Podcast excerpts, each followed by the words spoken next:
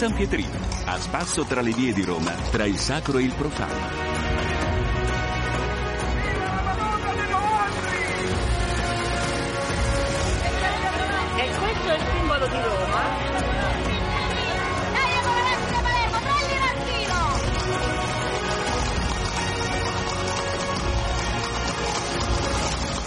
Benvenuti da Eliana Storri al San Pietrino, lo spazio dedicato a Roma. Oggi parliamo dell'attenzione di associazioni e cittadini verso l'ambiente, la pulizia e il decoro della città e poi ci occuperemo della via Francigena che in occasione del giubileo del 2025 sarà il percorso di tante persone in arrivo a Roma.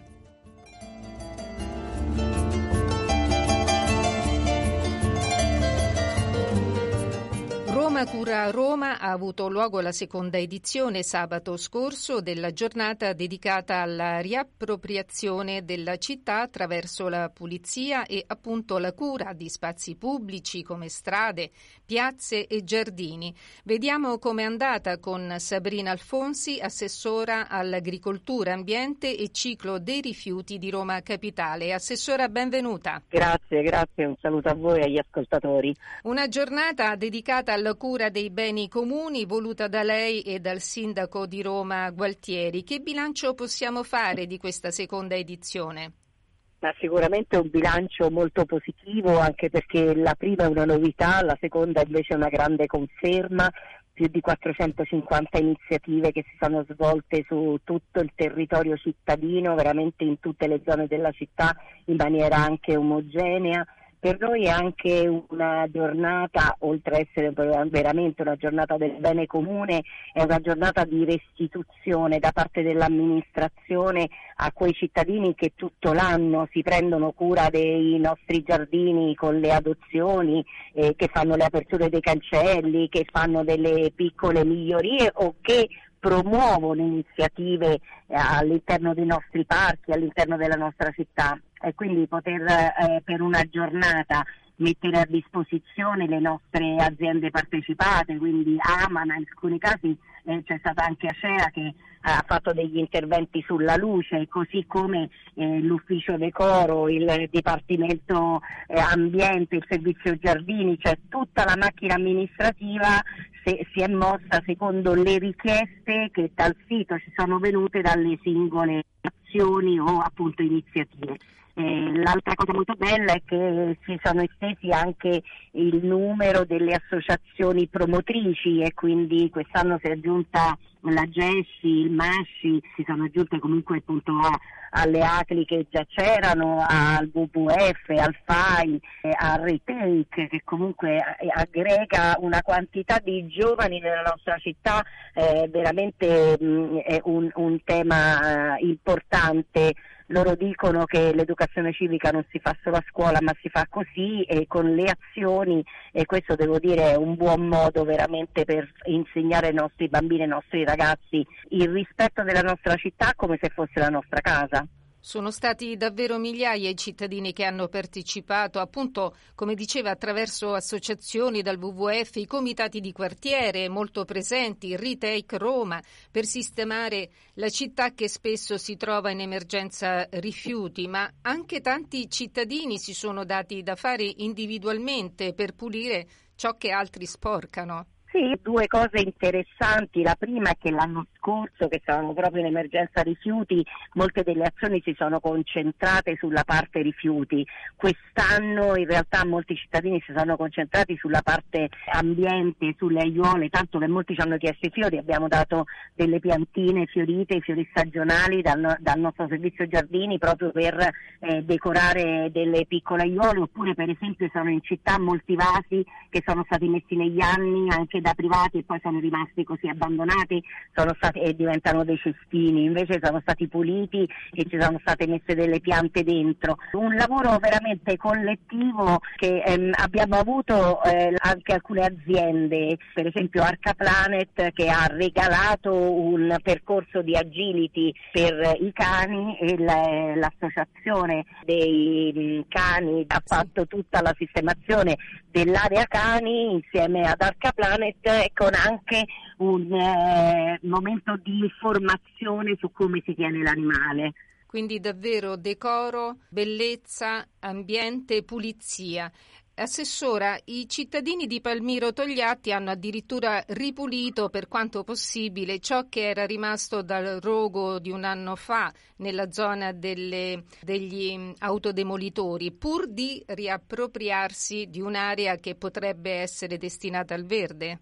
Sì, qui non mi trovo d'accordissimo, quelli sono rifiuti speciali, è stata un'azione più dimostrativa che in questo momento per di più i rifiuti sono sul, sul marciapiede Ecco, mm. no, penso che loro sanno e ci sarà a breve anche un'altra assemblea che l'amministrazione sta lavorando fortemente sul parco di Centocelle.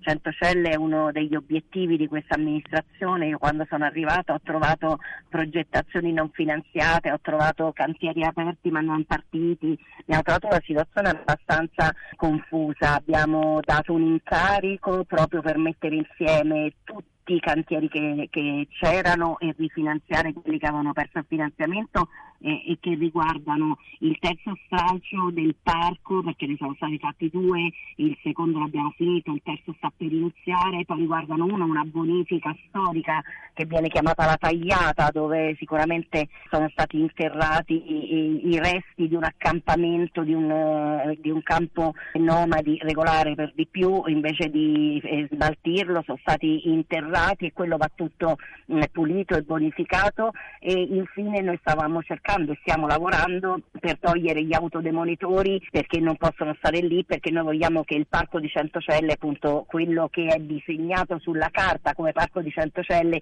diventi parco di Centocelle anche nella realtà.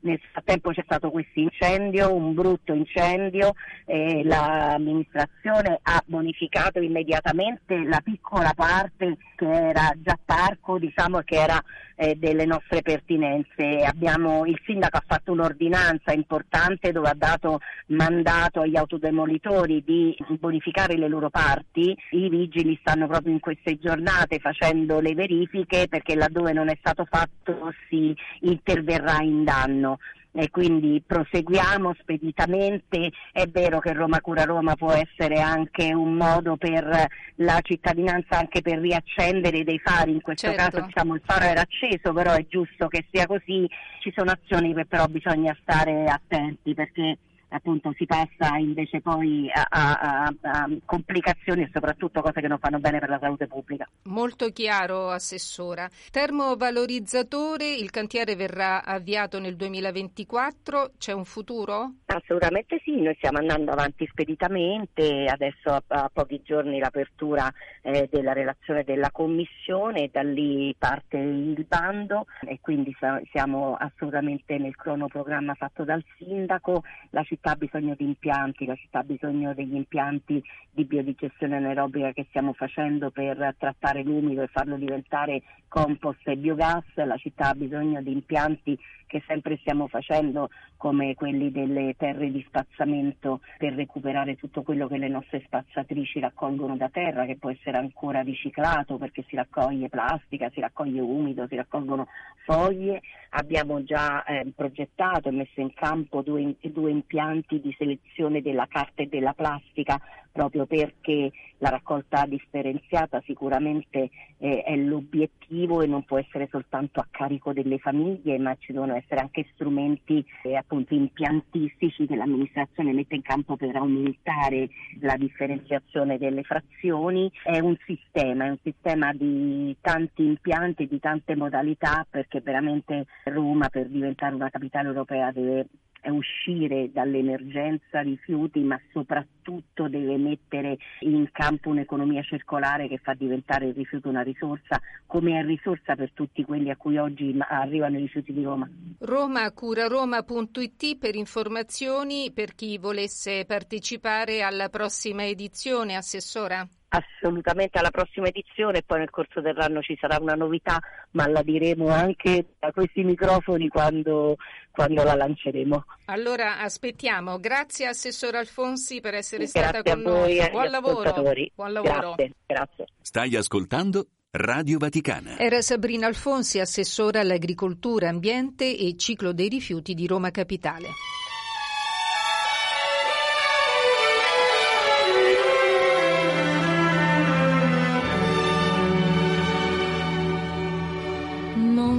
Cosa sia, ma quando sto a Roma, se esco di casa, mi pare d'entrare a casa mia. Roma, Roma, Roma, se lo provi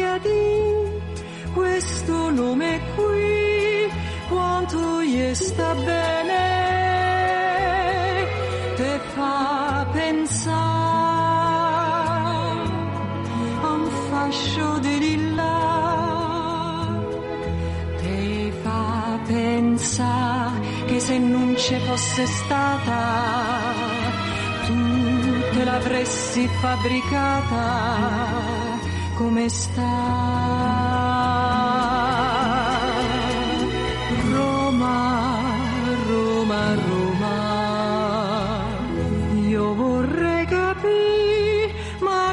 Ma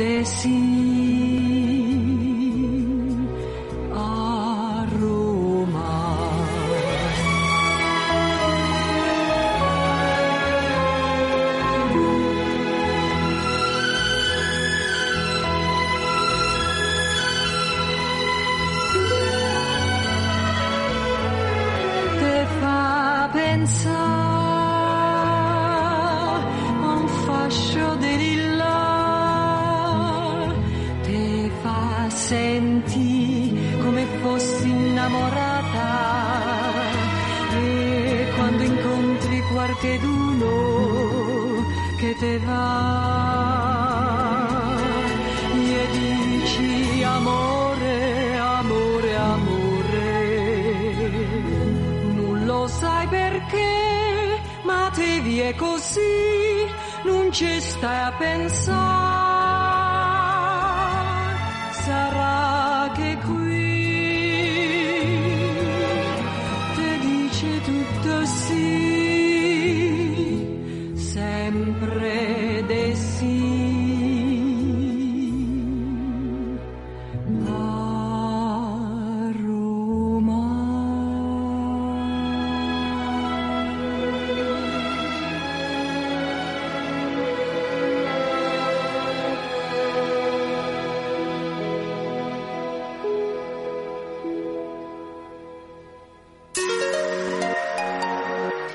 Cambiate canale, eh?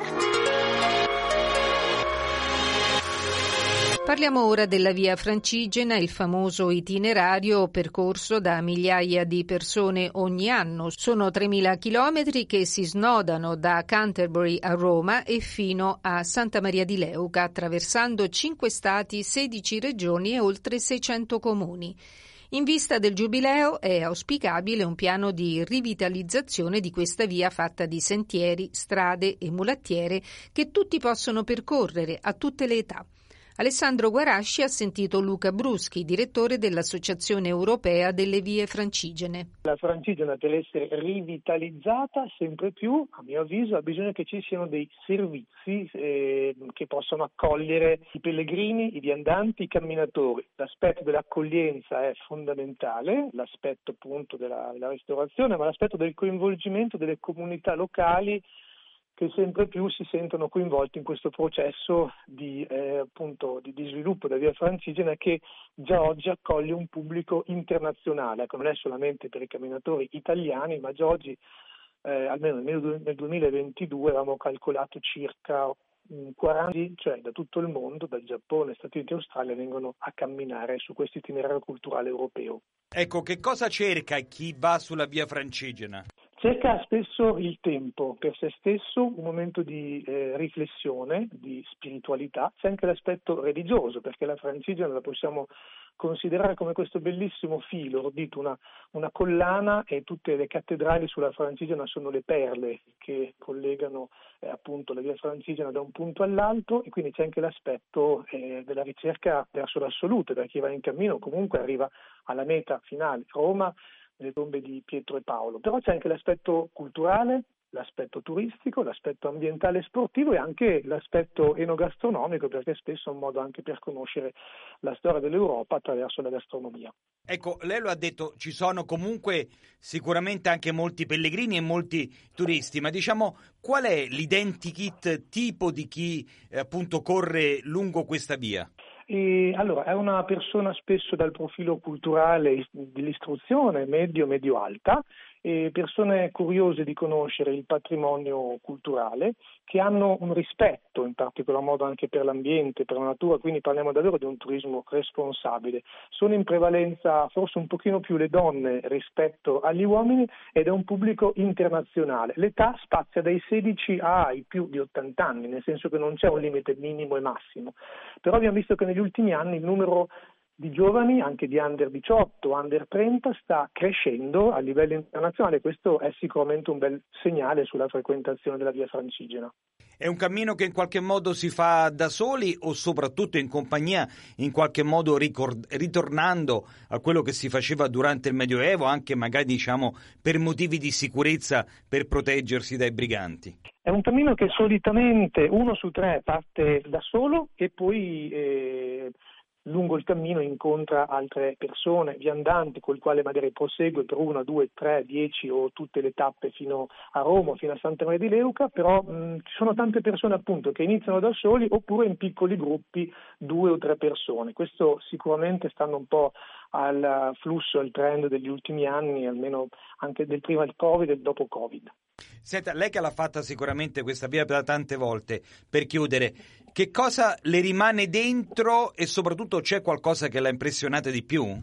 Beh, c'è questo bellissimo incontro con l'Europa rurale. Si attraversano 715 comuni, borghi autentici di una bellezza straordinaria, di un'Europa che uno non si aspetta di conoscere lentamente a piedi e l'incontro con le comunità locali, con questo bellissimo patrimonio che eh, si raccoglie lungo l'Europa è qualcosa di straordinario. E poi ovviamente la meta, la meta finale Roma ce l'ha solamente in questo caso appunto la via francigena ed è qualcosa che eh, insomma, ti riconcilia quando poi si arriva e da lì uno può riprendere e scendere verso le mete, i porti del sud eh, della Puglia. Quindi sicuramente l'aspetto dell'incontro con le comunità locali e del patrimonio culturale, materiale e immateriale. Stai ascoltando Radio Vaticana. Era Luca Bruschi, direttore dell'Associazione Europea delle Vie Francigene. Grazie ad Alessandro Guarasci per l'intervista.